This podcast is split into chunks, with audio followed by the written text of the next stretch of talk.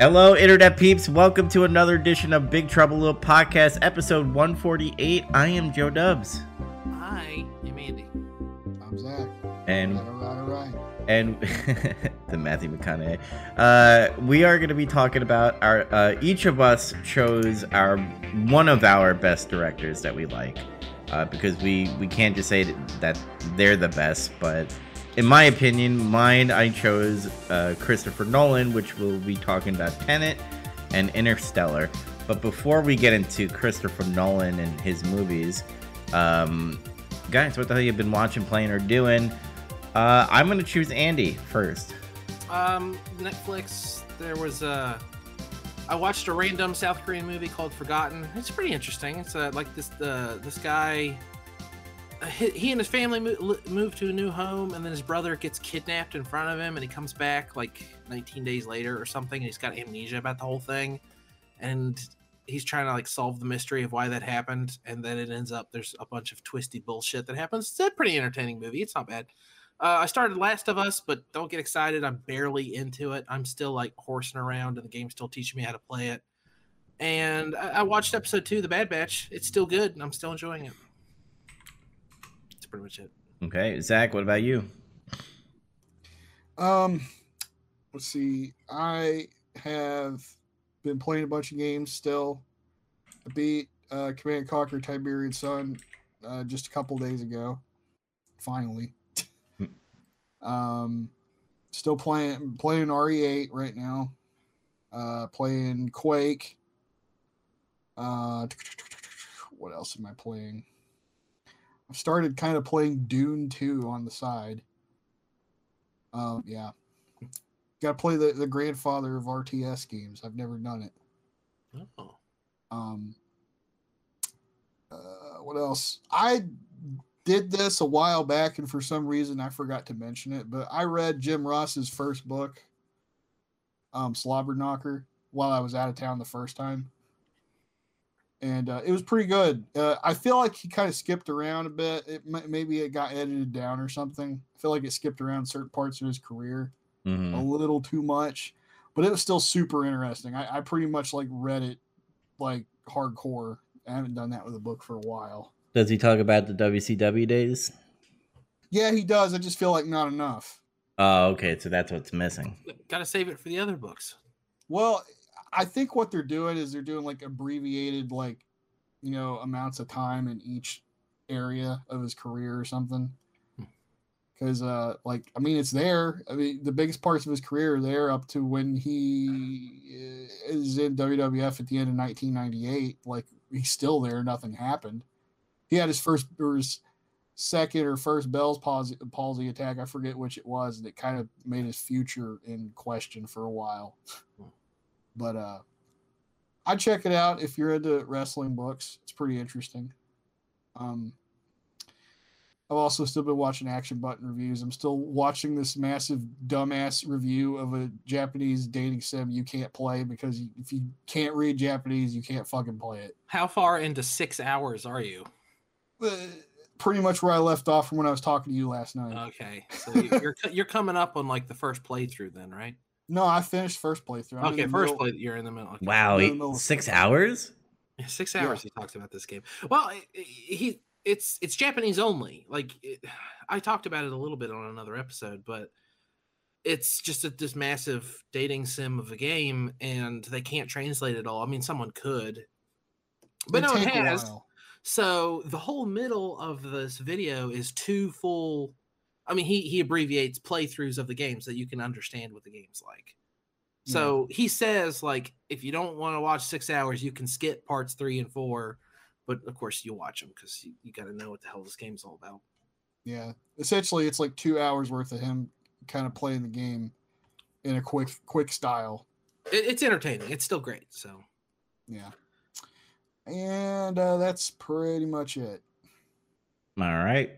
All right. So I finished Resident Evil 8. I won't do any spoilers since Zach and Andy hasn't played it. Um, Andy, I played it. I'm him just play not for a done. while. what is that? Uh, I said I was watching you play it for a while. I don't think I got any spoilers. You were talking to some guy, and he sounded kind of like Hunter S. Thompson, and then he threw you in a basement, and a guy made out of an airplane attacked you. That's uh, Heisenberg. Oh, I thought he. I thought it sounded like he was doing a Nicolas Cage impression. yes. Yeah, I, I get that a little bit too, but he's I don't know, just some of the words he used and his the the pace of his speech. I was like, this guy's got like a Hunter S. Thompson thing going on. Yeah, he uh that part, dude. th- th- Right after that part, I it, it took a long time to get through the factory, but I digress on that. But I can't wait to talk to Zach about the ending because I, God, I want to I want to talk about it so bad. Uh, but we'll save that for uh Nemesis Project or or Accelerate Gamer, a little bit of both, since uh, I did beat the game. Um, I'm trying to think what else I've done, but I think that's the only thing I've done is play Resident Evil. Uh, I played Mercenaries, so um, oh, like that that game is good, and I'll, I'll save my opinion on where it's gonna be in our uh, ranking, um, because it's gonna be a surprise. Uh, so uh, I'm gonna have to do a lot of editing. Uh, but that's all. I let's let's get into some Christopher Nolan.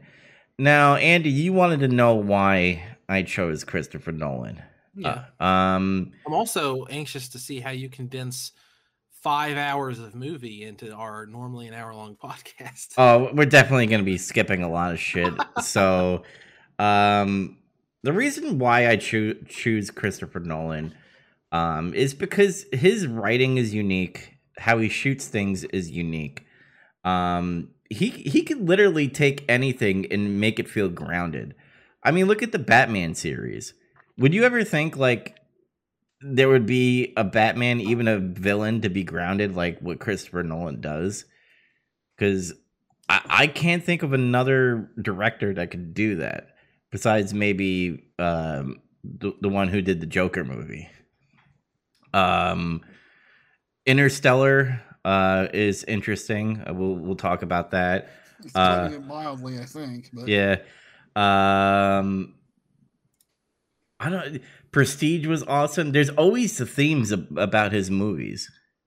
Everything has a a message. Every I, I want to see at, at, at least most of his movies have an open ending where they make you think. Look at Inception with the totem. Look at uh Tenet where it's like when does this movie start? Where where does it end? You don't know. And Look at Dunkirk, who's going to win that world war. yeah. Well, besides that one, I said most. Okay, I said most. Uh, Prestige was like that as well. Memento had something where you're just like, wait, I gotta go back and watch that movie again.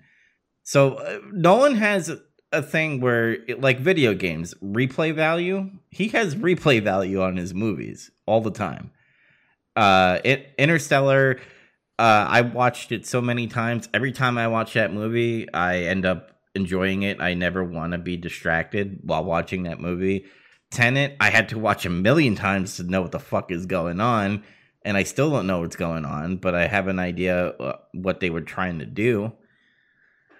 I, I just I, I I just like what he does, and he writes like most of his movies. Mhm. I, I I noticed that. I didn't know that before, but I started looking into it. And I was impressed that he actually does write like screenplay and and the the actual story for a lot of his movies. Have you seen every one of his movies? Um, I think I haven't seen one. Uh, I haven't seen Following. That's the only one I haven't seen. let I haven't seen that either. Yeah, I haven't seen that one either. I think it's his first, as far as I understand. But I've seen all the others. Which one's your favorite? My favorite, uh, it actually got uh dethroned, but my first favorite was Inception. And then Interstellar came in, and I said Interstellar is the best. And I still stand by this that Interstellar is my favorite movie of all time. Wow. Yeah, so it, it, it tops you guys are gonna laugh. It tops uh the Matrix, because the Matrix was pretty up there as well. So Okay. um I let's get into some Tenet, I guess. Uh this is a weird movie where the protagonist doesn't have a name. His name is protagonist. Um he he's in this like opera or like a orchestrator in was that Russia? I believe Yeah. so. Yeah. It's Kiev. Uh, Kiev. Kiev, yeah. They say actually that's in Ukraine or is it in Russia? Okay. It's Ukraine. Okay, I couldn't remember. Yeah, so it starts off with that scene, and you're just like, "What is going on?" Because the music is really fucking loud in this uh, movie. Uh, it really is. I, I mean, right off the bat, the music, I, the mixing, I can't, I can't hear people. Like they're always like wearing goddamn gas masks and stuff. And there's several times I was like, I don't know what the fuck they're saying. mhm. I had to turn on subtitles for decent parts of this movie to understand people. And like, the soundtrack of this movie is all right.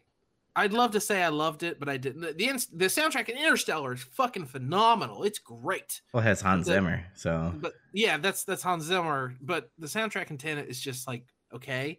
But I don't know why they insisted on making it like front and center for so many scenes. Yeah.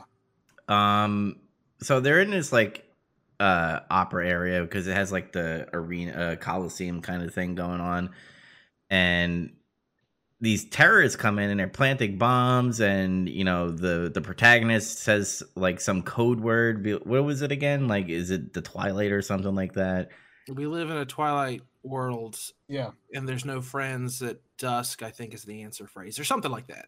yeah so he uh you know grabs this guy then brings him to this room uh and tells him like there's there's people here they're blowing up bombs and shit so they go collect the bombs and then you know they're fighting they're shooting at each other then uh the protagonist is about to get shot by one of the terrorists but an inverted bullet kills that guy uh, and then there's a little coin on the backpack, and you're like, "Ooh, I wonder who that is," and all that stuff. And you you, you find out later what's going on, which we'll get to. Uh, so th- this is where it gets confusing because after that mission, because they they get they get this little piece of metal casing thing, which you find out is the algorithm of whatever this uh, powerful weapon is. The MacGuffin. Yeah, and uh, he he goes back to the the van, and the people that had him in the van like take him hostage. They go to a train station. Um, apparently, this was a test to be in the group of Tenet, um, which is like a secret, secret organization, an organ organization army of time, uh, uh, which he I I guess he was pulling their uh, their teeth out and to the They were point torturing him. They wanted they wanted names or whatever, and he didn't give them up. He he tried to kill himself instead. yeah and he took the cyanide pill which apparently wasn't a cyanide pill. It was just put him in a coma and he woke up and he's like you passed the test uh where you meet this guy on the boat. And the guy's like hey um all to get into the right doors you got to say this word but you also get into the wrong doors and you have to say Tenet. And apparently if you say Tenet to somebody they could either be your enemy or foe. Um He's He's friend or enemy. yeah, you got to do the, the secret handshake. Which no one no one does. I don't think the whole rest of the movie. yeah, And with it, does he ever say Tenet? sort of. he said it to the scientist, to the first person. He says, "Have you ever heard of Tenet?" And then she's like, "You know, come in here." Uh, and then you know that's when you see her her teach him about the inverted time and all that stuff, and you kind of get the rules of the movie where it's like you didn't pick that up like you know Jedi powers. You're dropping it, so you're seeing it like backwards or You forward. have, to, you have to act like you're dropping it for you to pick it up and stuff. Yeah. Yeah. So like it it it, it plays with the thing of, you know, time. Time happens at the same time. Uh while you're going forward, you, you know, uh you're also coming back at the same time. Um uh, cause and effect are literally happening. Uh w- which they do down the road where they talk about the oxygen and shit, but I'm not we're not there yet. um so I'm trying to think. He meets Neil, which is uh, Robert Pattinson, right? I was Uh, surprised he was in this movie. I was like, oh, he's in this. he's he's pro- He's- he, he's sorry to interrupt you. He's my favorite character, um, and favorite actor in this movie because I think everybody else is just bland. really? Really? You don't like uh you don't like the the lead, John David Washington? He t- he didn't I have. thought he did a good job. I He- thought he was killer. I thought he was excellent. I don't know. I, I, he felt plain to me. He I- is just a guy called the protagonist. Yeah, I mean, he Yeah. doesn't- I mean, this movie is uh to to kind of switch gears into another area of conversation. This movie is just a spy movie, right? But it's got a bunch of extra bull sci-fi bullshit. True story. Yeah. True story. And th- this, Andy, this is why I did my book report, as you said. Uh, apparently, Christopher Nolan loves the Bond movies, and he loves Roger Moore, and he Listen. he basically made uh, Robert Pattinson into his own version of Roger Moore. So, uh, and it it was very spy like uh, in this in this movie. Um, I guess my question to you guys is I know all time travel stuff is confusing. Yeah. But do you think Christopher Nolan written it down enough to have a person understand it in a way? I probably not. I, from what I understand, it took him like five years off and on to like hammer out what the hell happens in this movie. And I'll bet you there's some like kind of loose ends he's got in there. It, it really pesters me that you never quite find out. And I, I understand it like takes place way in the future or whatever, but you never quite find out the war that's happening in the future or whatever. You never Yeah. find the conflict, or you, you don't even really know who the players are Mhm. but they're but they're somehow aware that there's this uh, scientist and she creates it and then sends it sends it in nine pieces back to the nine you know nuclear powers at the beginning of the 21st century or it's it's, it's confusing but you, you never how did they know that? And then who's in this war? Because uh, when he's talking to the the scientist at the beginning she's like oh we're finding pieces and it, it's coming from this this war in the future what war in the future i want to know like that's interesting but you Yeah. never know. yeah that that stuff is more interesting i think i uh I, I think the point of this movie uh was obviously around that that russian dude who's like has like cancer and he's like i'm gonna take everybody out with me if because he's an asshole Yeah. um so like you're having that story uh play out you know where you know she's being abused she's uh she can't leave because you know if i can't have you nobody can have you kind of thing going on here um i think what's interesting is you like like you said you don't you don't know who the players are but you can kind of uh theorize a little bit so I have some theories, and I actually read them up online as well. That the scientist that you see in the beginning that explains everything, either her in the future figures out what inverted technology is, and then she sends it back because now she has the technology. There's a theory that she's the person because remember that Indian chick? She said you know, this scientist in the future brought back information to us Yeah, and, and then it hid the algorithm. So there's a theory that either her and they point out that she was pregnant in that scene. Now, is she pregnant in real life? That could be a possibility. But i didn't catch that yeah, but apparently, um, she's pregnant, and maybe her daughter, um, in the future is that person that does it because the mom is, uh, working on the the inverted technology. So that that's a possibility. There's also another theory that the who was the chick's name? The chick with the uh, the abusive husband. Husband. What was his Kat. Kat Kat. There is a theory going on that she was the actual protagonist, and she's the one who's actually running Tenet and used the the the protagonist to run her duties, um, which could make sense a little bit. Um, especially when she was on the phone at the end and said, you know, somebody's there, and then the fucking guy comes in the back and shoots him. But you could also counter that with well he knew he knew that they were going to be there because he has that inverted shit but well yeah that's that's why he gave her that device the phone you know if you ever feel threatened speak into this and he's just he's there because of time magic The movie to me seemed to make it pretty clear at the end that the protagonist is actually the one that runs Tenet at the Yeah. end. I mean, that's it's that's what that's yeah. Like he figures it out and he says it, and also Robert Pattinson kind of tells him, "Hey, you recruited me. Like you have a you have a bright future in the past or something like that." Yeah. But Eh. eh, that is fun. I mean, she's uh Kat's kind of the character who has one of the biggest arcs in this because like Yeah. protagonist, he's like confused. He's the fish out of water, and then he starts learning about all the stuff, and he's a spy. But besides besides the actual the actual plot, the actual conflict of the plot, he doesn't overcome a whole lot. Like he doesn't grow as a character as much. Whereas she like has a lot more to do. So yeah, I, I'd say there's something to that possibly. Uh, and I really like how they explained how, uh, and I know y- you know what, fuck trying to like tell the whole story because you really can't without Yeah, jump. it's jump- not it's not worth it. It's Yeah. on uh, if you have HBO Max, it's on there. Go watch it Is it? or HBO whatever. What's the one? I don't The know. one I, I, watched Godzilla on. I, Yeah, it's on HBO Max. I had Yeah. to watch it on Vudu. That was the only other thing it was on. oh, I, I bought it. I bought Oh, it when it, so. I didn't want to buy it. I didn't know if I'd like it or not. so Uh, so I really like the little chambers that they had where you like you go in one end and like you're going back in time. The Turnstile. Yeah, who made this shit? How'd that stuff get there?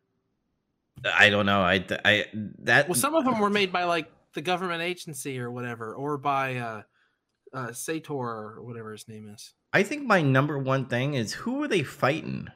Was that the opposing people? Because they were in great camos. And Russians. I it was just Sator's people. I think he had. Yeah, it was like his er, mercenary people. Okay. It wasn't made very clear, but that's essentially what I like assumed when I was It, watching it. it seemed kind of. They said that there was going to be like a, a nuclear, an underground detonation for test purposes or something, presumably by the Russian government. So it's it's possible it's like the Russian equivalency to the Tenet organization or something. Mhm. Maybe. That, that that's at the at the moment. That's kind of what I was thinking it was. But if so, then it's a shame because they're not necessarily bad guys. But you know, Do it makes more sense that they'd be Sator's guys. since there's a lot of time travel stuff and and keep in mind like in order to do like this forward and backward shit like you have to isolate yourself because remember they have to isolate into these containers and all that stuff. So do you think that people that we see on screen such as i'm going to use this as an example and i'm not saying this is what it is. I read this is a fan theory guys if anybody's listening fan theory meaning that nolan never commented on this and it's not true but people think neil is max Kat's kid and Maybe I don't know. Whenever you do time travel, you open up all kinds of of of possibilities like that. So who knows? and the commander for the the pincer i don't know what they call that uh attack whatever the pincer The- Something. Oh yeah, you're right. Um, Temporal pincer. temporal. Yeah, I always said Chronos.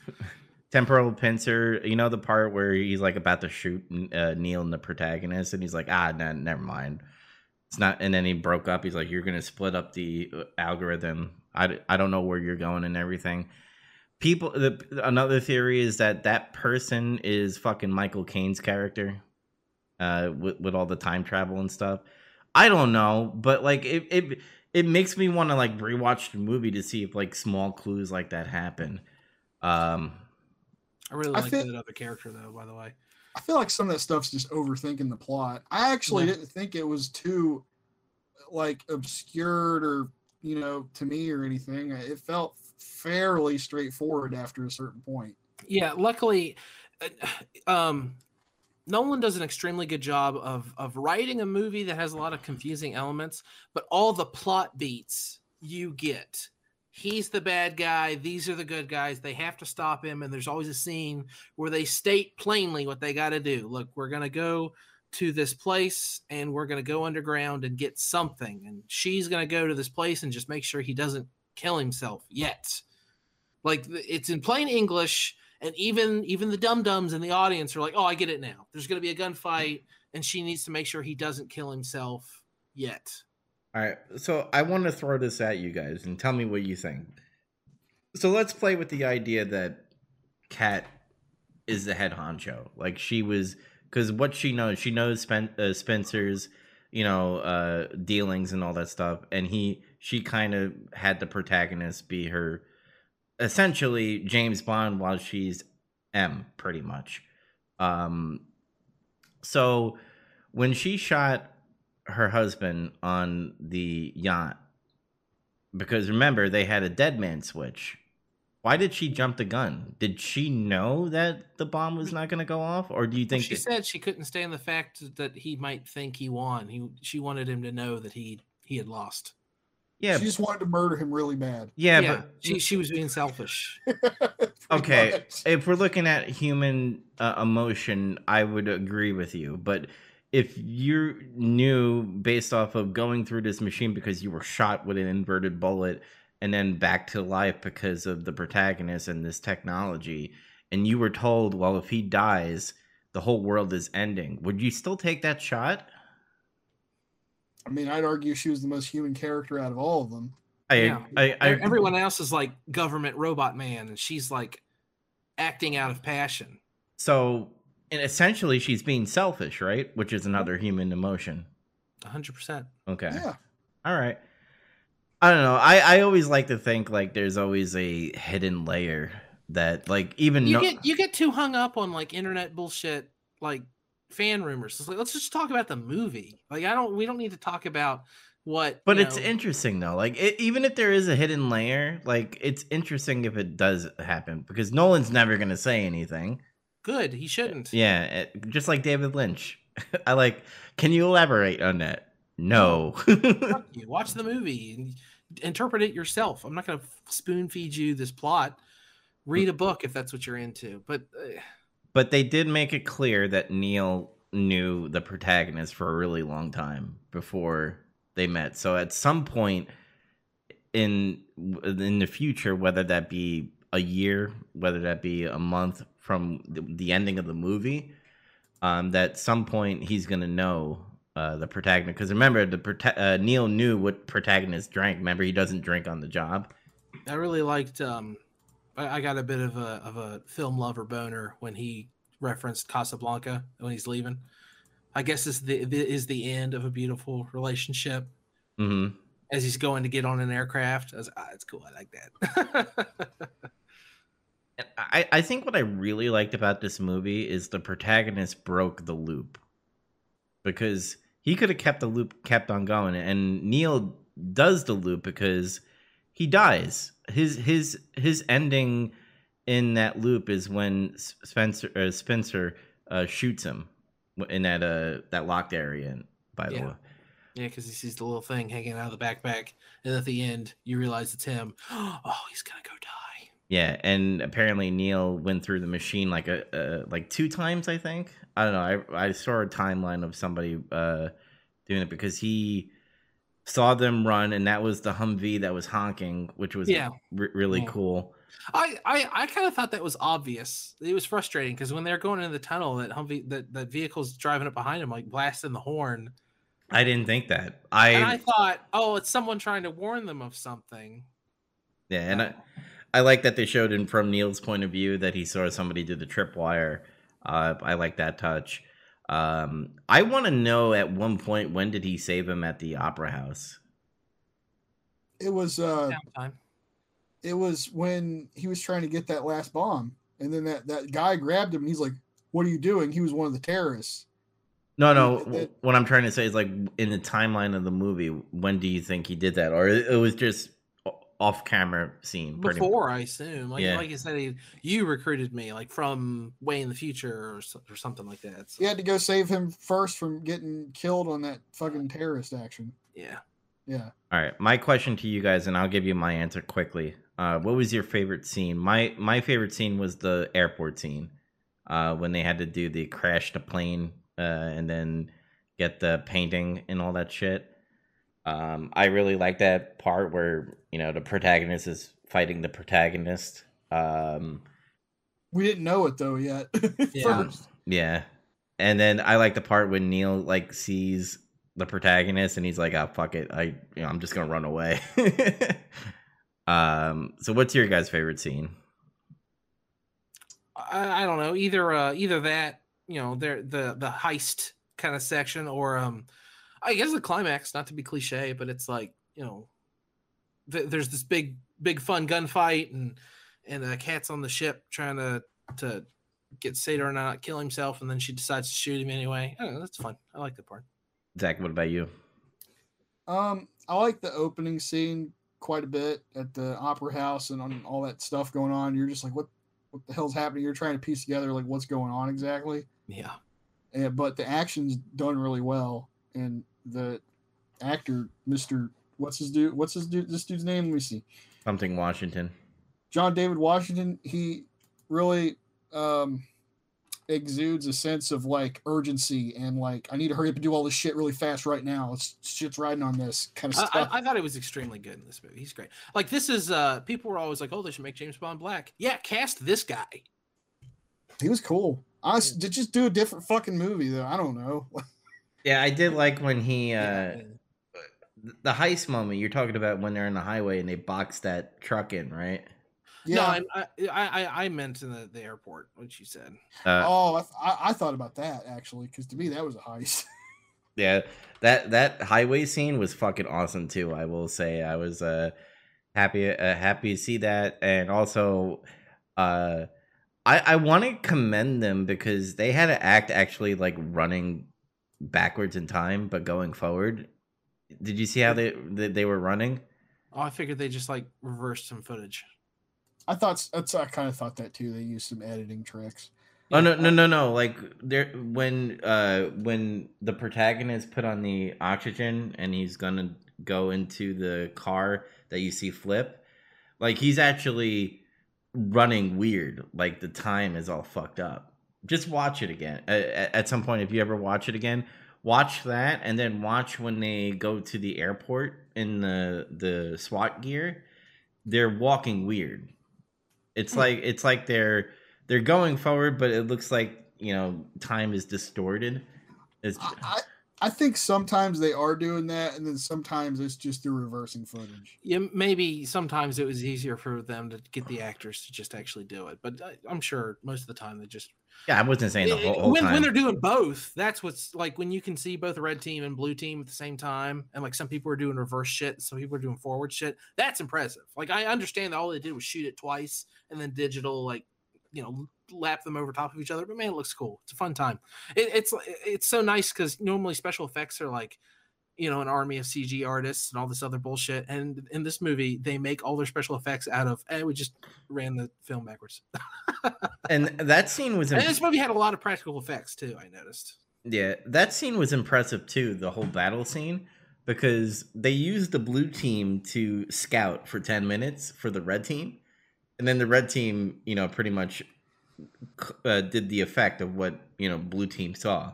So I, I really, and apparently they couldn't see, uh, weren't supposed to see each other. Is that correct? No, I think they do. They, they, I mean, they're there at the same time, right? Yeah, but there was a part part where he's like, you can't, you know, let them see you, or the mission's fucked up, uh, unless they're talking about the enemy. I'm not sure.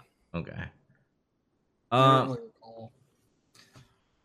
yeah. uh, uh, To go back, I like how the protagonist kind of like, because he's like, oh, we could change how things are done with the Indian chick, because the Indian Indian chick's like, oh, we gotta do, you know, what we're supposed to do. You, what was it? Ignorance as ammunition or something like that. Um. Yeah. I, I just like how the protagonist just plays out of the rule book. He's like, fuck this, I'm doing things my way. Yeah. and instead of just like going with the flow, or ha- as Neil said, it would hap- was ha- happened happened. He's like, no, you could change that. we have this technology. What, what, why don't we do it? And then the Neil explains like about like uh multiple dimensions and parallel worlds and all that stuff. Um, It's best not to think about that too hard because it really seemed to me like there's always the rules, the Terminator rules, Back to the Future rules, whatever. mm, But it seemed to me that the timeline that this movie presents is everything has already happened. Like you still have to go through the motions, you still have to do all the stuff, but I don't. It doesn't seem like anything really changes because when they get to the airport, he's already there twice. And like uh, when Kat's talking about when they were in Vietnam, she saw another woman dive off the ship, and she was like envious of that. Like that's that's the the the poetry at the end. She's envious of that woman gets to leave whenever she wants, and then it ends up being her. She was envious of herself.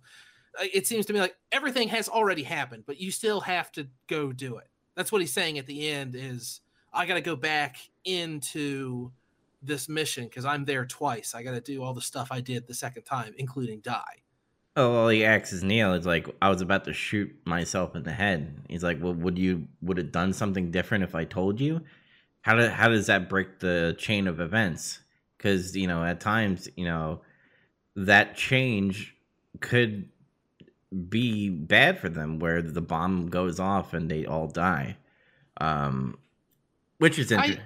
I think some of them think they can change things, but my interpretation was everything's set.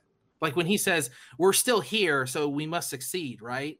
And then he talks about alternate universes or whatever. But that's my interpretation is yeah, you must succeed, I assume. But you know, the movie's still exciting because you don't know that for a fact. That's what I that, that's what I took away from it. All right. Well, yeah, I'm gonna because I I think we hit all the main points. Uh, it, it's it's a it's a big mess of time travel, and you, uh, and I think that's where it kind of hurts the film a little bit. Um, I I I enjoy it still because I like time travel movies. Um, and I think Nolan did okay writing it to to enough where I could be like, I would like to see what he what else he could do with time travel, but not this convoluted in a way. Um, You don't want a sequel? I don't think it. Uh, uh, no, I don't. th- I just saying that. yeah, he doesn't do sequels anyway. Well, besides Bat, Two of them. besides Batman. okay, there you go. Um, I, I, I didn't enjoy. I, I think this is his weakest film. Um, I, I don't know. I, I, I don't know why, Uh, and it's not because of the confusion, and it's not because of the bad audio mi- mixing. Well, confusion is what people like. That's what they like about uh, Christopher Nolan. Is um, I wish I could remember who said this. It might have been someone on Red Letter Media, but I can't remember. Christopher Nolan is like Michael Bay for smart people. Okay. because it's like a bunch of the same high budget, exploding gunshot bullshit, but there's always like those elements that when you figure them out, you feel like a smarty pants. Mm. like his movies all have to be confusing but at the end there's an aha moment. So you're like oh i get it now. Memento inception interstellar tenet the prestige they all have like big aha stuff at the end that make you feel like oh i'm smart i understand this now so and that's not that's not like bad like people say oh michael bay's terrible so it seems like if i'm calling Christopher Nolan, the, the smart Michael Bay, I'm saying that's bad. It's not. Michael Bay makes billions of dollars, and so does Christopher Nolan, and he deserves it. He's an excellent filmmaker and an excellent director and writer. But it's at this point, it almost feels formulaic. It's like we're just going to make it confusing, and we're going to have a bunch of big actiony set pieces. And Tenet is, I think, the most indicative of that formula. It, it's the most. It is the most Christopher Nolan of Christopher Nolan's movies, if that makes any sense. That being said, I do like it better than Inception. Okay. Why? I just uh, Inception. I just I feel like a lot of people like Inception more than they should, uh, because part of it is star power. Like everyone's like, oh, it's got all, it's got so and so on it, and so and so and so and so and so and so. Like they, they love all that, and it was one of the first big Hollywood movies to do the whole. Oh, it's so confusing. When I got out of the theater, I was like trying to figure it out. I had to see it again. I, I don't know. It just I, feel like the layers in Inception aren't as interesting as the layers to Tenet, and Tenet really just has the one. It, it these are the rules. We we explained it in Act One, and then they they abide by it. Inception, I feel like made up some shit along the way. I don't know. I just like Tenet better. It's personal taste. Well, I think Inception's more of a actual heist movie, like an Ocean's Eleven with uh Yeah, I mean it's got Go- the big ensemble cast, and it's it's literally about breaking into a place. Yeah, you're right. You're absolutely right. yeah, I, I I just enjoyed them how they explain the world building and what they're doing in dreams uh for that movie. And I think that's why I enjoyed that more than Tenet. Um I'm not saying Tenet's bad, I just I was just like it's a movie. I just like spy movies too much, so Mhm. so I I, I, my, I go I lean to it. Uh, like I said, it has some problems too. It's not. um I like I like Interstellar way more, but eh, it's it's I like it more than Inception though. Zach, what about you? Um, I ended up liking it all right. Um, I think honestly, it's interesting. Like the the gimmick he came up with for this movie, which is reverse inverted entropy or time travel, whatever you want to call it, is interesting in the way that he kind of presents it and everything like that. But at the same time, it kind of gets in the way of the movie and people, I think, being able to understand it very clearly. Uh, I said I understand it pretty clearly, but there's people that say it's too confusing. Um, like I think it's fairly straightforward after a certain point. It isn't for a little while, hmm but around I want to say probably after the halfway point of the movie, you feel like you know what's happening.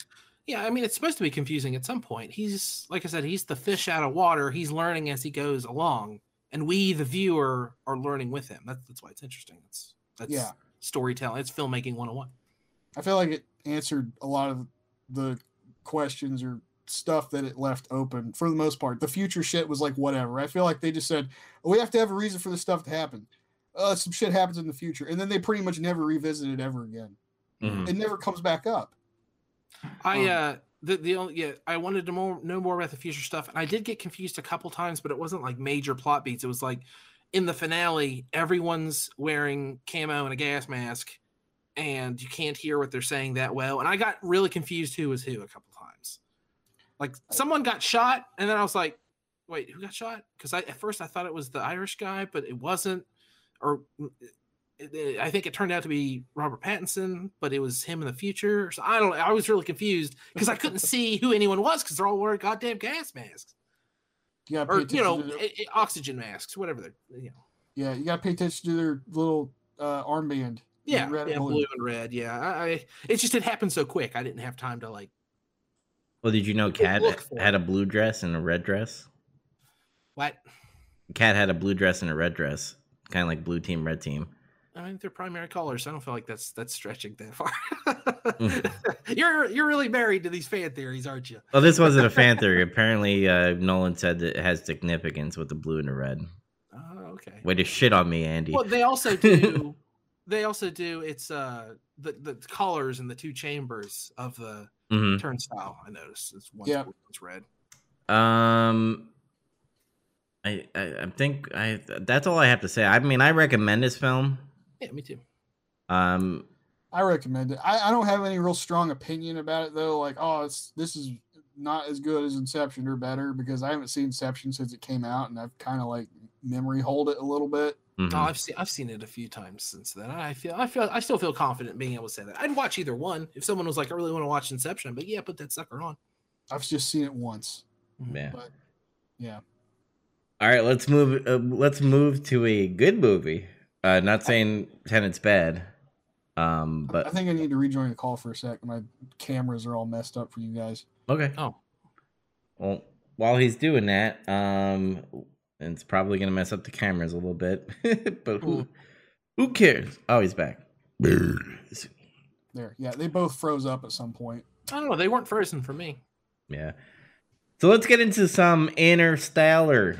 Um as you can tell, it's about space travel, but it has many more other layers as well. Matthew McConaughey is the uh the head honcho in this movie. And uh, there's a lot of good actors in this. Uh, John Lithgow, by the way, Mhm.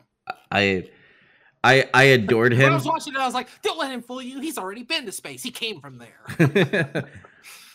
and then uh, obviously Michael Caine is in there. He's you know doing that po- poem throughout the whole movie, Rage. He's got to be in every Christopher Nolan movie now. Mhm. I guess. I think uh, was it uh, one of the Affleck brothers are in there. Matt I don't know. Matt Yeah. Damon's uh, Doctor Mann. Casey Affleck, yeah, he's the uh, Tom, the older guy who just lets his fucking children die of dust in their lungs and shit. Um, but anyway, It starts off with uh, Matthew McConaughey having a nightmare, and then Murph saying, "You know, are you having a, a nightmare?" And he's like, "Go back to bed, Murph." Go Um, back to bed, Murph. yeah, do hang on a second. Do you do you have a, like a, a real strong opinion about Matthew McConaughey as an actor? Did, did either of you before this? So, I, honestly, the only opinion I have is that everyone else's opinion seems to be negative, and I I, I can't figure out why. Like, when when has he like really phoned in a bad performance? Like he's fine, right? He's good. Like he's like one of those guys where you know how people will say they'll they'll criticize him for this. They'll say Jack Nicholson's just being Jack Nicholson.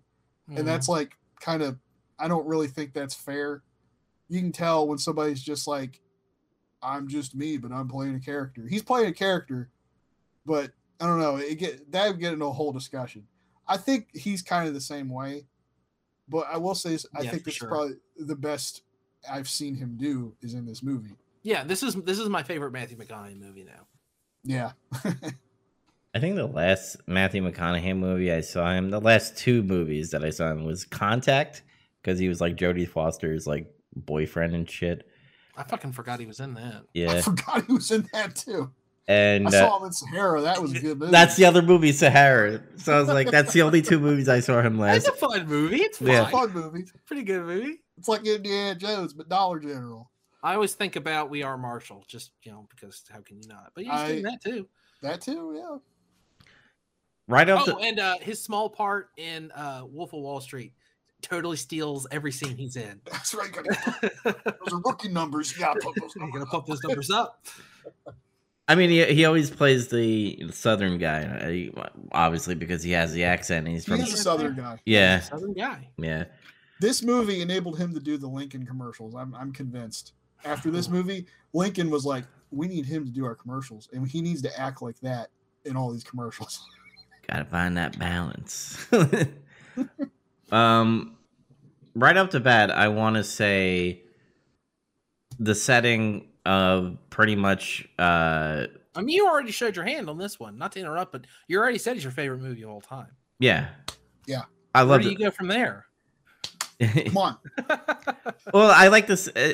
It's gonna sound morbid of me, but I like the setting that like the planet's dying. like, there's no the the food is like uh having a shortage, um, and like everybody is like going through. Uh, some people are going through college that uh, have high scores, while others are becoming farmers. because that's the wor- what the world needs is farmers. The world is desperate for food. That's why farmers are so important. Yeah. Um, so I, I like that. Um, it's like it's in the future. Like I want to say this is like what, maybe like 2030, maybe.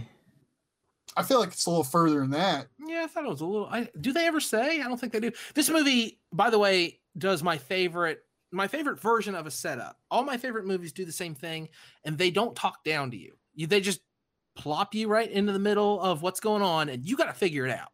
Mhm. You're Yeah. gonna you're gonna listen to what the characters are saying. You're gonna be looking at the background. You're gonna be looking at the situation, and you're gonna figure out, oh, Earth screwed up. There's all these problems. He's talking to the teachers, and and like they do say, like you know, farmers are important. You're you're doing something important, but they never flat out say, hey, because of all the famines, farmers are really important now. Like they don't. The, the script isn't idiotic like that. You have to figure it out. This, the, you, the, the movie's not treating you like a dum dum. Yeah. I love that. That's great. It, it just you're confused for a while, but you're still along for the ride. There's some drama between characters, but you're you're not exactly sure why yet. It, it's that's that's the best way to do it. I'm just sick of movies talking down to me It's a good confusion. and yeah. And I because I want to know what's going to happen. yeah, and especially how they set up the beginning where you just see like these fucking old people talking about the time that's happening right now in the movie, where you're just like, That's so cool. I thought it was I thought it was people, and I, it might still be. I meant to look this up. I thought it was people describing the Dust Bowl. no, that was uh people describing what's happening in the movie. No, I mean like the dialogue was taken from real life accounts of the Dust Bowl. That was my guess. No, I think that was people again. Uh, I mean, I know what you're saying, but like, I think it's uh, the older versions of people who lived during that time. Zach, do you get what I'm saying? I No, get what you're saying. I get what you're saying, alright. but but but those same people were in the building in the. uh If you're talking behind the scenes, maybe maybe Yes, those are the dialogue, the the, Yeah. the, the writing. Someone wrote the words They- that someone said about They the Dust Bowl. recontextualized what they were saying about the Dust Bowl and talk about what was going on in that movie. Okay, That's that's what he was saying. Yeah, because I thought the old chick who played Murph was in that video. If So I, I think she was the first one. yeah, She's the Yeah. first one. We learn later. Yeah. Yeah. Yeah. Um I I I want to say that my favorite scene, uh, one of my favorite scenes is when he goes to the parent teacher conference and like he talks about Tom, you know, cuz he's an idiot, he's going to become a farmer. Um and then like He doesn't talk about it that way. He He didn't doesn't say say he he's was an an idiot. idiot. well, the school did. a little rough. The school They did. didn't say he was. No, they said he's got pretty good grades. Yeah, they said he had good grades, and they were like, "He's probably not going to college. He's going to be a farmer like you." And he's like, "What? No, he should go to college. He got good grades." Like they said, he had like a three point Yeah, but eight. Tom yeah, act, they, they said he did well. Tom Yeah, acted like an idiot throughout the whole fucking film though. Yeah, I mean later on the guy's like a huge prick, but Yeah. I'm just saying at the time, like he was a he was a smart kid. He was, He doing was well. he was a I, prick, I, I an idiot. Losing, losing both of your parents probably makes for a pretty rough later half of your childhood. Yeah. I still I still think I mean, they go, you know, he's he's not that smart enough to go to college, so he needs to be a farmer and save the world.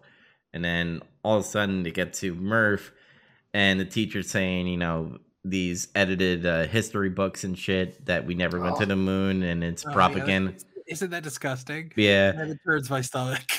especially now.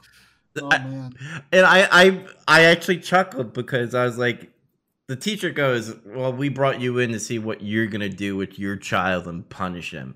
And I just said, This fuck like I know it's like uh fiction and stuff, but I'm like, this fucking bitch telling what to do with your child. Fuck off. And he's like, you know what? I'll tell you what I'm gonna do. There's there's a ball game. I'm gonna get we're gonna take her to the ball game. Uh, we're gonna get some gonna see the, the the famous New York game. and then it cuts to the scene. Uh, uh, well, it cuts to a scene where he's like, "Well, I just got you suspended," and then he comes right back out to the truck where she's waiting. He's like, "You're suspended, by the way." I and uh, another scene before that. Uh, was, that was a military drone, right? That they they caught. Yeah, he said it was from India or something. I can't Uh-huh. remember. Yeah. Yeah. Yeah, So there I was must. like, "What the fuck is going on?" He's chasing that drone, and then Yeah, that's what I'm talking about. Like he Yeah. he gives you pieces of information, but he never flat out says what's happening. Like you have to figure it out. Like it's been in the air for for 20 years because it's solar powered, but there's not really any war anymore because everyone's too busy trying to feed their populace. But that's that's stuff you have to figure out. Yeah, Yeah, I mean, it does the same thing with Tenet where like all this, you know, future wars that we're gonna be going. I'm like, I want to know what's happening to that, but you don't get that. Mhm. Um, I like how, and and this is where I say Tom is stupid, by the way, because there's a cliff, and he's driving, and he's like, well, I guess this is the part where I told you if you, you know, if you, you would drive off a cliff, you would, and all that stuff. He's like, well, he's like, you told me to drive, and that's why I Maybe, maybe that's meant to uh, to demonstrate how much his children trust him or something like that. Nah, stop defending Tom. Tom's a fucking idiot. He's an I idiot later. It's not it's like- fair. it's like when you help your dad, and you fuck up, or you don't you don't know. That, that's what that reminds me of. It's like Okay. you know, if you have you ever held the flashlight for your dad and he yells at you while you're Yeah, not doing you- it right. all you're doing is like holding it straight. Yeah, it's no, hold it, hold it here. Yeah, Get me, the, get me the ratchet. What's a rat? I, I don't know. Help me. yeah, yeah, yeah, yeah. It's that kind of stuff. yeah. Um. So you know they go to the baseball game. That's when you start to see like the fucking dust storm pretty much happen, and that's fucking scary, dude. Like I know this happened in like history with the dust bowl and everything. So I mean, it happens now in places like the Middle East and Africa. Like that's a real thing. yeah. Um, Those are places nobody cares about, though. All right, that's simple. um, you know, then they go home, uh, and then they start to uh, Murph starts to talk about the ghost and shit. Um, well, she talks about it before, but like this is where uh, Matthew McConaughey's character uh, sees like the binary thing with the gravity and the blinds, Yeah, the dust coming in through the the window from the storm, and it's making a bunch of lines in the floor. I just love how Matthew McConaughey talks in this movie. It's not Morse, Murph. It's binary. It's coordinates. and then uh you know they he gets the coordinates and he drives and he tells Murph not to come with him and she was hiding under the fucking uh, uh was that a blanket or looked like yeah, something like that yeah it's like Yeah. a bunch of blankets. I was surprised like he drove all fucking day and all night to this place nonstop. I was like, damn dude, did you not get tired? That's exhausting. Driving for a really long time is exhausting. I know I'm not meant to think about such things, but I kept thinking like if the world is is in such dire straits, I'm impressed that he's able to afford the gas he needs to drive all goddamn day. Yeah, because he's in like a Dodge Ram Yeah, it's like 3500. it's got a, a dually truck or something. It's like, oh, geez, okay. that, that truck's got to get like 10 miles per gallon. It has to be. well, I guess he's like a super science know-how guy. He like programmed all the tractors and stuff with GPS. Maybe he's got a more fuel efficient vehicle. I guess. It could be a diesel. Diesels Yeah, are more fuel. a- a efficient. as long as it's on, he could. Yeah, that, that makes Yeah. more sense. remember I'm an engineer because he told the teacher that or the Mhm. principal whatever He's a pilot yeah and an engineer hmm and a scientist. He's just a fucking Renaissance man. he's a smart guy. He's a smart guy. I love his quotes he's like we once looked at the stars now we're looking at the dirt or something like that I agree with him though, man, because I'm like, I don't know. This movie is all about like mostly kind of space shit. hmm and I'm really into that kind of stuff. I always have been since I was a kid. I, I still read about space and articles, and I'm reading about all the new black holes and all that stuff. So this movie is like super entertaining to me on that level. Yeah. Uh, I I like that it plays with the idea of like global warming and all that stuff, and like going to a new planet, finding life, and like living there. And then there's like two divisions. Like we should be worrying about our planet, and other people are just like we should just get the fuck out of here and ruin somebody else's planet. I guess. Uh, So he says, uh, "Mankind was born on this planet, but it wasn't meant to die here." Yeah, it's another good quote as well. Um, so he gets to the gate and like this blinding light happens and you hear somebody it's and then you find out it's Tars. Uh as a you hear like mechanical noises and shit. It just sounds like power armor or something. Oh my god, is there like are, are- are people like space marines now? No, it's actually just a giant square robot. How cool is the design of the robots? Like at first it seems dumb, but the more I thought about it, the more it felt like I, I like they they show that it works, like it's it's it's operable, but it has like a weird like 50s future feel to it. Except Kinda. except not at the same time. yeah, but at the same time, like like you know something I I, I can't describe it. It, it it it's both simultaneously retro future and like realistic sci-fi present day future. Like, I, I don't I don't I liked them. I liked both the, the robots. They're really cool dudes. you know, it's like at first it's like they're it's like oh okay it's a robot and apparently they're fairly intelligent or their programming is good the whatever programming, say. yeah. and then it's like okay it's a rectangle standing up with two smaller rectangles and it kind of does this to move Yeah. and then later on you see it just turns into a wheel and it starts like moving around and stuff Yeah, I'm the like, thing can like sprint and stuff.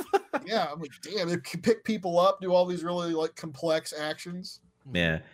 Um Matthew McConaughey's character like talks to Tars like like Cooper. Cooper's Co- Cooper, there you go.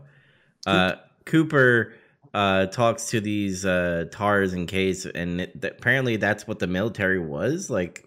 Yeah, he he he calls him a marine at some point because he's you know I'm Mhm. gonna reprogram. You used to be a marine. I'm gonna reprogram you. You're gonna be a vacuum cleaner or something like that.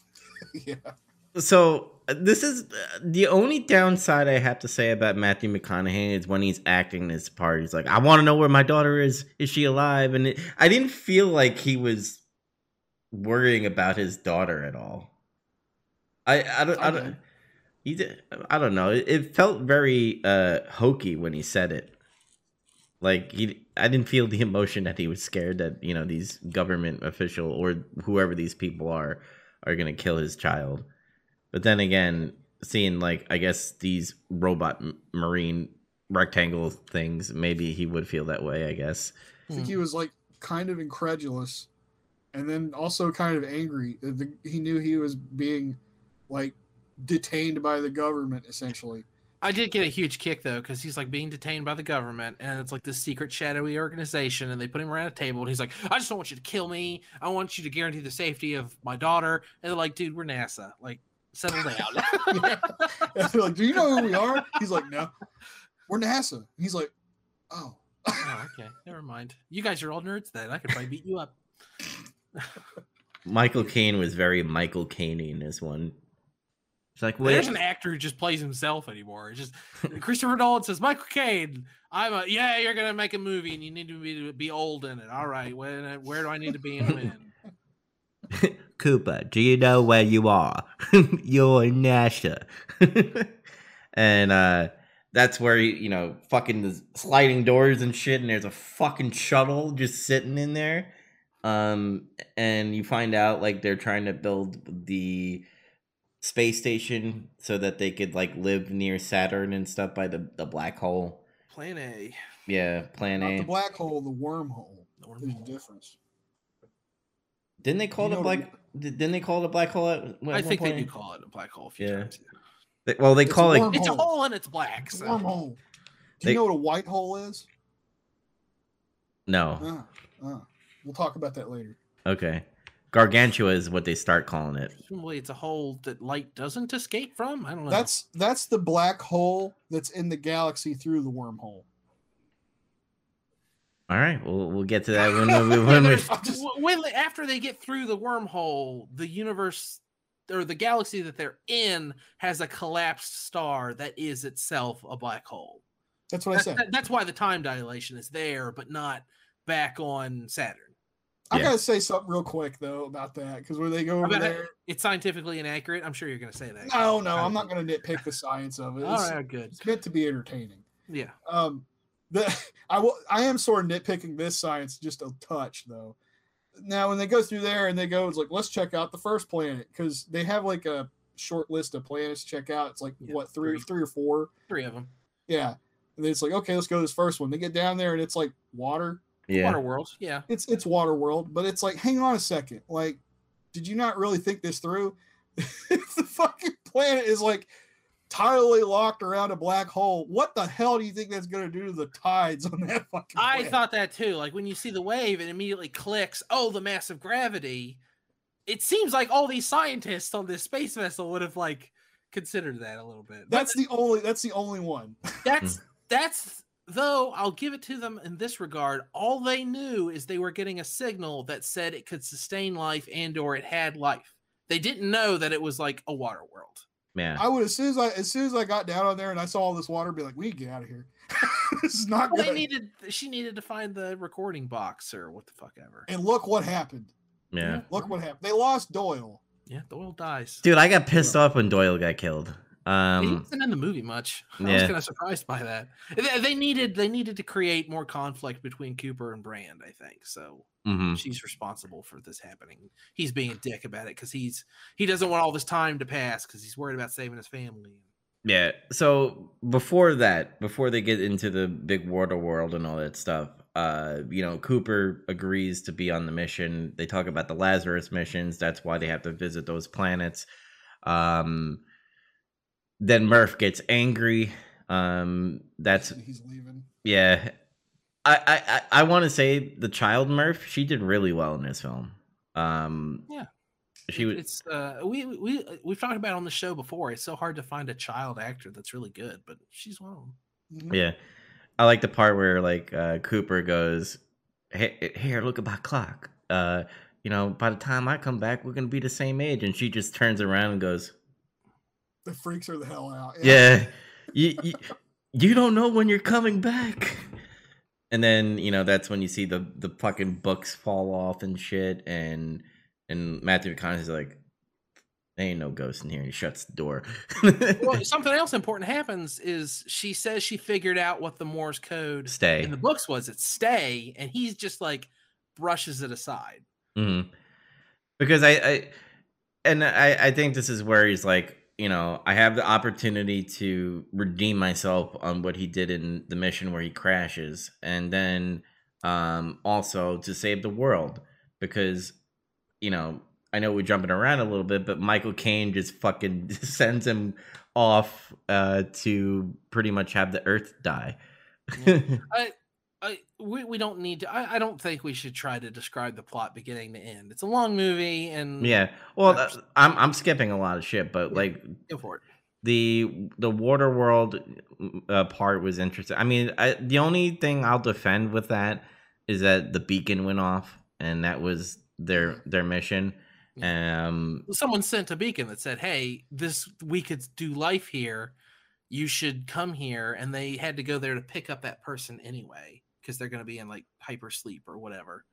Yeah. So they're going to rescue the person, get out of there, and of course, I didn't go. Yeah, I I like the whole, you know, because it's near a wormhole or a black hole, whatever you want to say, a white hole, black, a black hole, black hole. Uh, that what was the time? If you go down to the planet in hours, like seven years or something like that. Something like that, yeah. Yeah. Um, apparently, um, so a friend at work told me this. I guess in the music of that part, part of that track is a ticking clock, but like each tick, each second is like a certain amount of time. So if you pay attention to that scene, you can tell how much time passes if you count the ticks of the clock in the track. Mm-hmm. Yeah, that's cool. Yeah. Uh, Kate- again, I, I said it before. The sound soundtrack in this movie fucking owns. It is great. Yeah, Hans Zimmer I love does. the music in this movie. Real quick, uh, I, two two sub tangents, you know, because we're already we're already in the other galaxy. But before that, this movie has a lot in common with 2001. Mm-hmm. It's a it's it's a group of astronauts that have been chosen. They're going to go to this mysterious black object that has been placed in our galaxy out by one of the gas giants. They're on this mission that's going to better mankind. So in that in that way, the beginning, the Act One is is basically 2001: A Space Odyssey. Kind Except when they get there, instead of it being a monolith, it's a black hole, and then the rest of the movie happens. Except later on, one of my favorite parts uh, when he's adrift after doing all the the cockamamie black hole stuff. If you listen, the music track resolves with the same series of notes that the 2001 theme does. It's so cool. It gave me chills. I love it to death. It's great. Yeah. I kind of felt that too. I also want to uh, commend how they did going through a black hole. That was really fucking cool. Like you can see the like the stars all bent and shit. Like the yeah. the just space in general is all bent around, it, and it looked like they were like surfing on the like I guess whatever surface there is in a black hole if there is one. To me, it was like it got to the point where it was just unintelligible. You had no idea what was happening. It was just crazy space shit because we've never seen it. Mm. You know, yeah. we we won't in our lifetime probably. No, no, no. So. And that's where, like, you see like time travel in a way because then you see like Cooper, who's like I guess floating in that fucking black hole horizon or whatever, like does a handshake to fucking uh, Doctor Brand. Yeah. yeah. So was like, oh, that's cool. Because I was like, what the hell's going on there when that first happens? Mm-hmm. And then it was like, oh, mm-hmm. okay. yeah. I uh I I don't think I'm being too exceptionally smart about this, but I did figure out the end of this movie, and it didn't make it any less entertaining. I still loved the rest of the movie, but they're talking about he's talking about going back, and um the one scientist is saying, I'd like to if you can launch a probe to get near the black hole, we can get this data and it's going to help solve that equation and going into it would blah blah blah that's when i figured out that's what's going to happen. Someone's going to wind up inside that black hole and it's going to it's to cause all that other stuff to happen. Like i kind of i started figuring it out. I didn't get all the all the beats but i was like three quarters of the way there. But it was still super exciting to get there. And honestly it wasn't that much after that anyway but yeah. So before we get to uh Matt Damon, um I have a question to you guys. Now I know it's the movie. Um, and there's a fan theory that Murph no, no, no, no, actually the president of the Soviet Union. I'm playing, and a... her dog is the aliens. No, of which there are the, the demons. Dick. uh, no, this is a question, a hypothetical more than a fan theory. So do you think i mean obviously edmund's planet was the one because uh, dr brand is at the end uh, in on edmund's planet correct her lover yeah Yeah, she buries him presumably. hmm hmm So I I wonder if things would have been different then. Do you think uh, if they went to Edmund's planet that Math, uh, Cooper would go back home? Probably he. No one would have been able to stop him. They probably would have enacted the same plan that they were going to do on on Ice World. Yeah, but if they if they went, We're, we're gonna get back in the ship. We're gonna launch a probe near the black hole. We're gonna like everything would have just gone the way they said it was gonna go.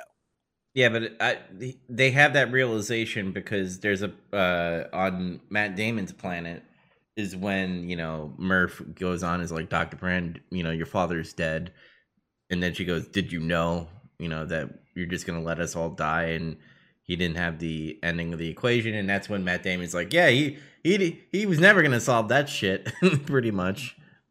And uh that's when Cooper's like, "I gotta get back home. You guys fucking bamboozled me, and you just needed me for my piloting skills and all that stuff." Even though they were gonna use someone anyway, but he's like the most uh certified one out of everybody. Um, so like the if they went to Edmund's planet, one they would have had a place, and probably could have done Plan A and went back home together, right? But then again, you wouldn't have a movie, is what I'm trying to say. Yeah. Uh, I mean, interesting stuff happens anyway, but it wouldn't have been as interesting. There wouldn't have been as much drama. so this this is the first time you guys watching this movie. Did you did you think that Matt Damon was lying? Not at first. Okay. When they start walking off by themselves, I think, I think you start getting some some clues. And I hate to say it, but one of them is the soundtrack. Like the soundtrack kind of starts being like, like spooky, creepy. Like something's gonna happen. Mhm. And I was like, wait a minute, something's wrong. And it- obviously, it's the music that makes you feel that way. So I- I started to think, what could go wrong? Matt Damon betrays them. And and plus, there's the whole um, they they intercut it with they're trying to work on the broken robot because they need parts from it, and there's there's some suspicion there as well. And it all it just goes on top of each other, and you start figuring out. Like at first he's like, no, no, no, I insist, don't touch him. Uh-huh. Like I need it needs to have a human touch or something like that. He pretty much tells Tars to not work on his robot. Yeah. Yeah. So was there a bomb in that robot? Is that what? Yeah. yeah, the robot exploded. He set self destruct so he can kill Doctor uh Doctor guy. Yeah, the doctor for- guy. The guy I who was forgot his name. He was cool. the guy that they left on the uh what was it 27 years 23, Yeah, he's like think. he's like, you guys have been gone for 23 and a I've half given up years." hope. I've been here for 23. And she's like, Why didn't you hypersleep? He's like, Well, at some point I just I was bored. I was like, Oh, whatever. I didn't think you were coming back. i was sleeping too much i got fucking bored uh so th- then that's when uh because of his uh you know sending probes into the black hole uh tars has the the quantum uh equation of you know of d- building the space station the plan a and all that stuff um Not Plan B, which was leave fucking sack ca- canisters of fertilized eggs on some planet and just being like, good luck. Oh, oh, I want to talk about Matt Damon played a really good crazy guy, by the way. Yeah, he did a pretty good job in this movie. Yeah, even for like the small Not part. just not just does he do a good job being a crazy person though. One of my favorite scenes is when he first wakes up and he like didn't expect to ever see another human being again, so he's really emotional. He does does a great job at that part. That that scene's really good. yeah. Yeah. and then like when he takes the communicator off and like he starts fucking head head button uh, Matthew McConaughey. He's like, "There's a 50-50 chance that you might die." He's like, "That's the best odds I ever had." he just starts fucking cracking it. Uh, that was cool. And then he like did the line. He's like, "Are you starting to see your kids?" You know, because he's surviving and all that stuff, and he's That's about fucked up shit, man. Yeah. That was, that's pretty Yeah. rough. Talking about how I can't watch. I thought I could, but I can't.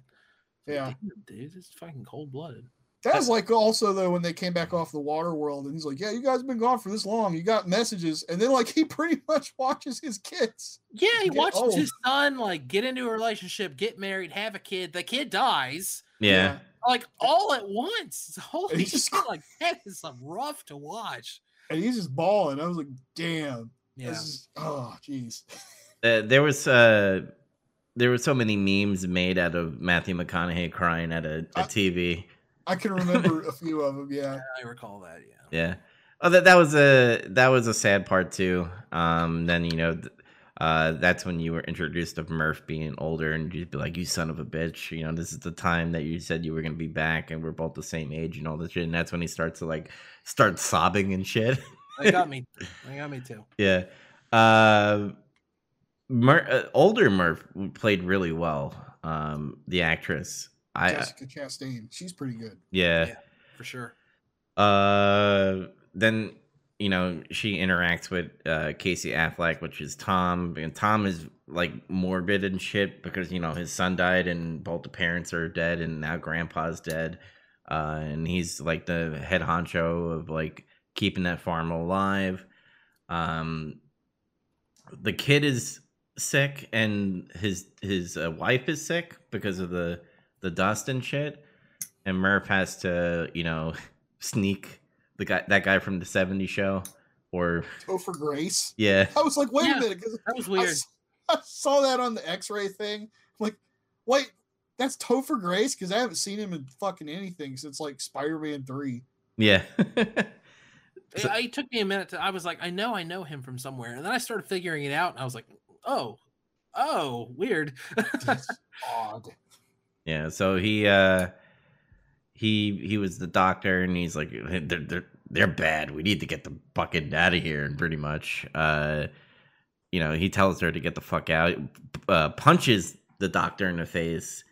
And i digress on that. They go back burn the fucking farm and they try to get out. And that's where simultaneously two things happen. Um i don't know if you want to talk about like matt damon trying to get onto the station and he fucks up the docking uh that's that's an important scene because they're talking about how Cooper is like a badass pilot. Oh, he they brought you to us. You're perfect. Oh, it turns out to be him who brought them brought him to them, but that doesn't matter. You're a great pilot. We need you to do this mission. We need you. And up until that point, like, yeah, kinda. Like he he pulled some pretty some pretty cool maneuvers there on Waterworld and a few other times. But that's the first time that like it's clear he's doing something that other pilots probably would not have been able to pull off. Well, there's a but that that part that you're talking about because he, he does that other famous quote where he's like, "Tars." I don't know if it was Tars or Casey. Like, Cooper, it's impossible. No, Tars, it's necessary. And Yeah. That sounds like something an astronaut would say. yeah, He should have said, "Never tell me the odds." That's what he should have said. But okay, and That's I, pretty tense. That's pretty tense. Watching that docking sequence. yeah, that seems really cool. It's just like spinning around. He's like, all right, let's It go. reminded me a lot of Gravity, which I guess came out right around the same time. I think they were in theaters at the same time. I believe a so. bunch Yes. of weird space movies came out all at once. And then it was like after I got done watching this, it reminded me there was that, and there was The Martian with Matt Oh Damon yeah, Martian was around that time too. and As- Ad Astra or whatever. Ed Oh. Astra was way. Ed later. Astra. Yeah. I still really, I I haven't seen that yet. It's on my list though. Oh, the I Brad, like, I Brad like Pitt. space shit. Yeah, the Ad Astra's good by the way with Brad Pitt. Mhm. Um, yeah, so I, I I like the communication between Tars and and Case and Matthew uh, C- Cooper. By the way, because I like the part. Uh, what is your humor settings at hundred percent?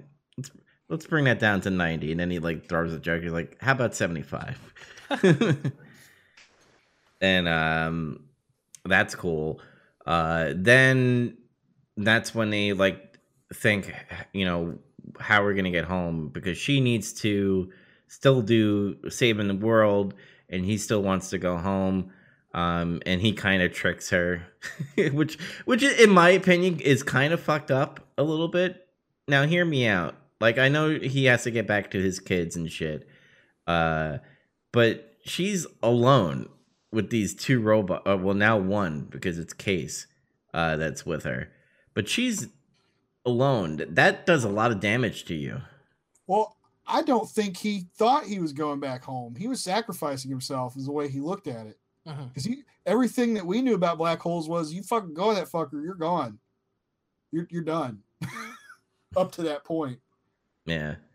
But uh because he was like, hey, they, they say Newton's law of gravity, man, you gotta lose something to keep going fast. I think Cooper thought he was coming home though, because he thought he'd see his family again, right? Yeah. Well, I didn't think that. I didn't think that that from that scene. Well, he he tricked her still because it was just gonna be Tars. Tars was the only one that's supposed to go through it because he had the the quantum data. Uh, I don't. I I think Cooper was just gonna do thrusters or whatever with the other one, uh, because he was gonna make it. I don't know, a spin maybe more or something. I think he knew from being a good pilot and all that stuff and all the physics and everything that they really couldn't make it unless he also dropped off too. Yeah, but well, they had to send they had to send Brand on her way. Like she was still their their plan was still to send her to the other planet so that she could propagate the human race. Like so, just in case he, his their plan to get the information from the black hole failed, Michael Caine's Doctor Brand's plan was going to fail anyway. They still needed to enact that. So it's like, look, we're going to have to go our separate ways, but you can't project yourself with no fuel without doing this other thing. How did she land? I wondered.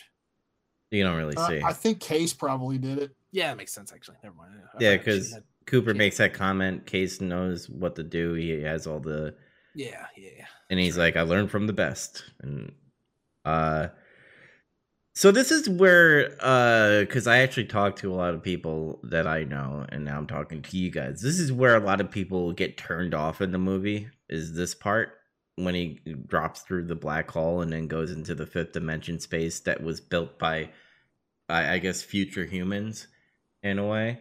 Uh, Probably. Yeah, probably. Um, so you know, he he gets dropped into the black hole, and then like his ship disappears, and he's in this like three dimensional uh visual of this fifth dimensional space. Um, and he has to pick a time uh where he's gonna be giving this vital information. Uh, and the one place he knows that he could get that information is to his kid Murph because of love and they they speak about love and connection and all that stuff because I think Dr. Brand says something about love. Well, yeah, she's she's saying like she wants to go to the other planet because uh, the guy that she loved was there, and she, she talks about love as a motivating factor, and they're scientists, so they're like, no, that's stupid. Yeah, we're not gonna follow love. We're gonna follow logic. We're gonna go see Matt Damon. Yeah. But Look what that got him. yeah, exactly, exactly.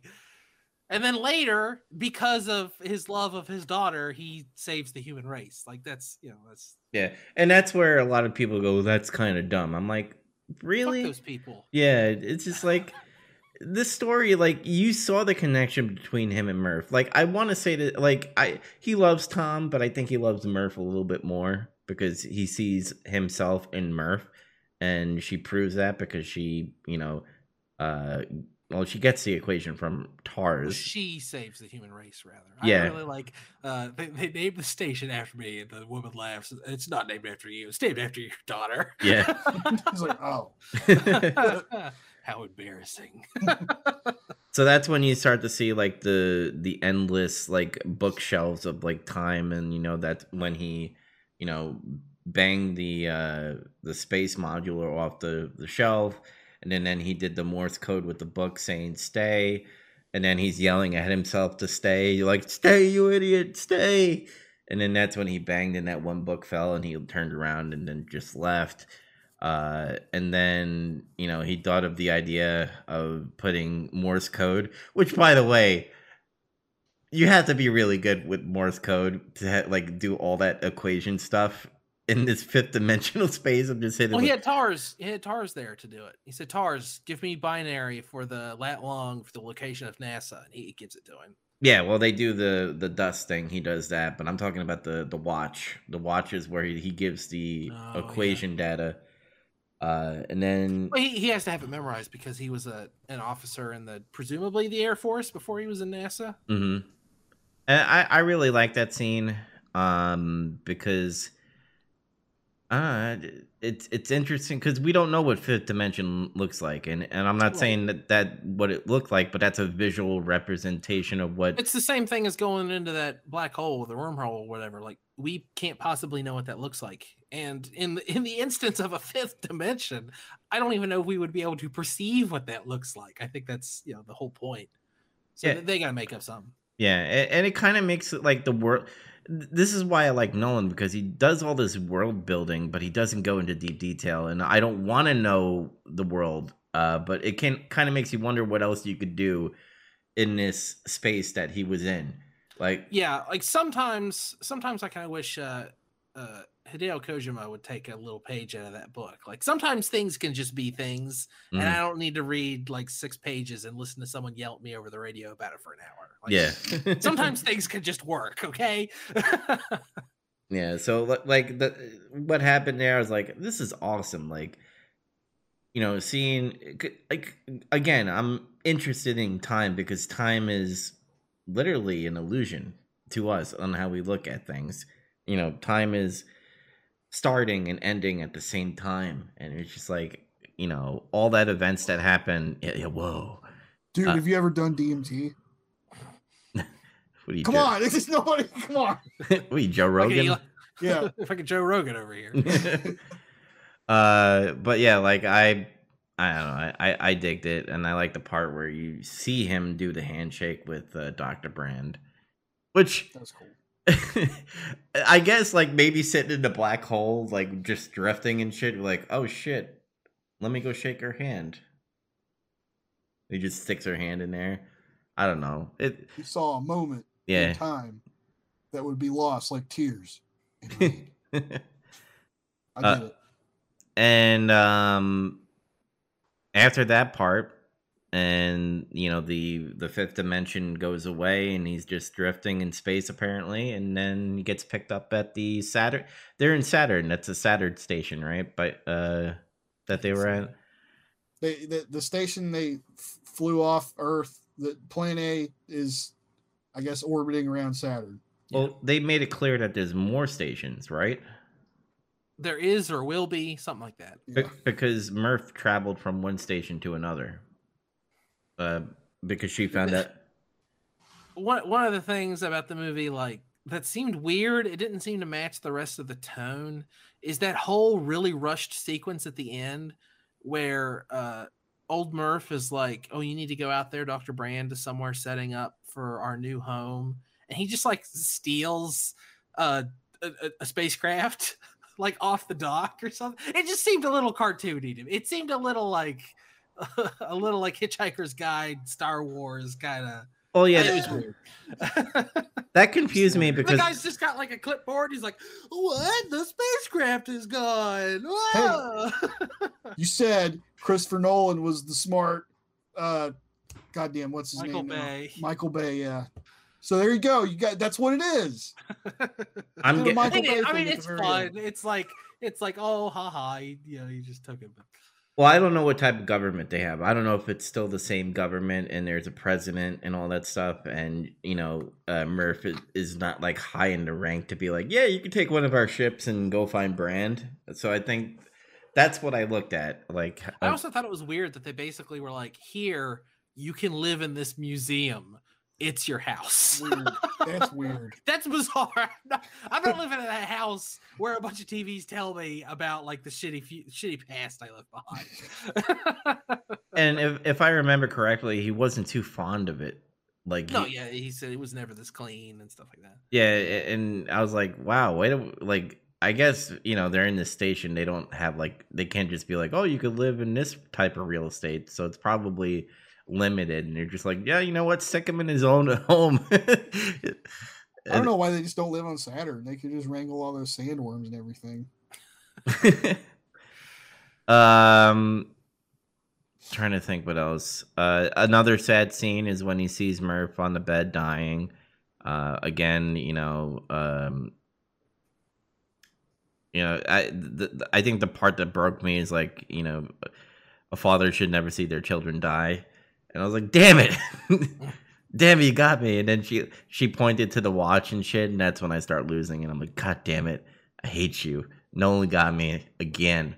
Um, but yeah, the, the the ending was was a nice touch. Uh, the the music was great, like you said, Andy. I from beginning to end, every scene was great. Uh, it was shot great. It was written great. It was written by him and his brother for this film. Hmm. I Um, thought they did most of the writing in all those movies together. I his brother. I think Tenet he did it by himself. Mm, I'm, I'm not sure, but uh, yeah, I, I highly enjoyed this film. Uh, like I said, every time I watch it, I'm just glued to my screen. I don't want to be distracted by anything. Um, but yeah, what about you guys? What, what do you guys think about the movie? Uh, anything you hate, uh, hate about it or like about it? Just you know, I hate the part where he goes in the black hole. That pisses me off. Um, no, I really like this movie. Uh, I was pretty heavily captivated by it. I haven't really watched a movie like that in a long time. Mm, Where I just, I was just, uh, in fact, I was. This is proof of it. I was, I started laundry before I watched this movie, and I forgot all about it. I left it like in the dryer, and it didn't finish drying, and it was like two in the morning when I was done, and I was like, "Fuck." I did laundry. Yeah, that's that's that's a good that's a good uh, measuring too. Because when I was watching Tenet, I paused it twice because I had to do other stuff. Uh, with Interstellar, I yeah, similarly, like I thought I was gonna do a couple of things. No, I watched, I sat and watched the whole two hours and fifty minutes. Like I It's couldn't pre- get away from this movie. it's a pretty long movie like we we talked about like not every movie's almost three hours Mhm. uh and i didn't feel the length of it at all i was totally into it and i was paying attention to like a lot of stuff that was going on and of course i was scrutinizing the science sometimes but also appreciating the science fiction of it Yeah, some of it, like I assume if I googled it, there would be like, oh, well, scientists think that possibly something, blah blah blah blah blah. I I, I tried my best to just enjoy it because it, it feels like grounded sci-fi, yeah yeah and I I want to just take it for what it is. Like frozen clouds, I assume that's possible. I guess I'm not gonna Google it though. I'm gonna I'm gonna let my my brain just assume that frozen clouds are a thing. You know what I mean? well, yeah I mean, then again, we don't know what other elements and shit, uh, chemistry that is happening in, on the other side of the galaxy and shit. Yeah, I mean, we have no clue. yeah. we, we don't know what the inside of a black hole looks like. It could look like that. I doubt it, but could be a Metallica concert. Who knows? Um, D- did you ever try DMT? there's, there's a reason it was called the Black Album. um, I, I, I highly recommend it. I, I'm guessing these guys are gonna say uh, highly recommend because it Oh, this movie's a masterpiece. It is great. Mhm. So go watch uh if you haven't if you just we spoiled it for you uh and you're just like what were they talking about go see it Yeah. uh who are we going with are we going with uh andy's picks or zach's picks nick I don't know. I'm ready. It's I didn't know if Zach had two movies chosen. I had three tentatively not not all three no i mean like between i'm gotta pick two out of three Well, you want you want me to do mine next week?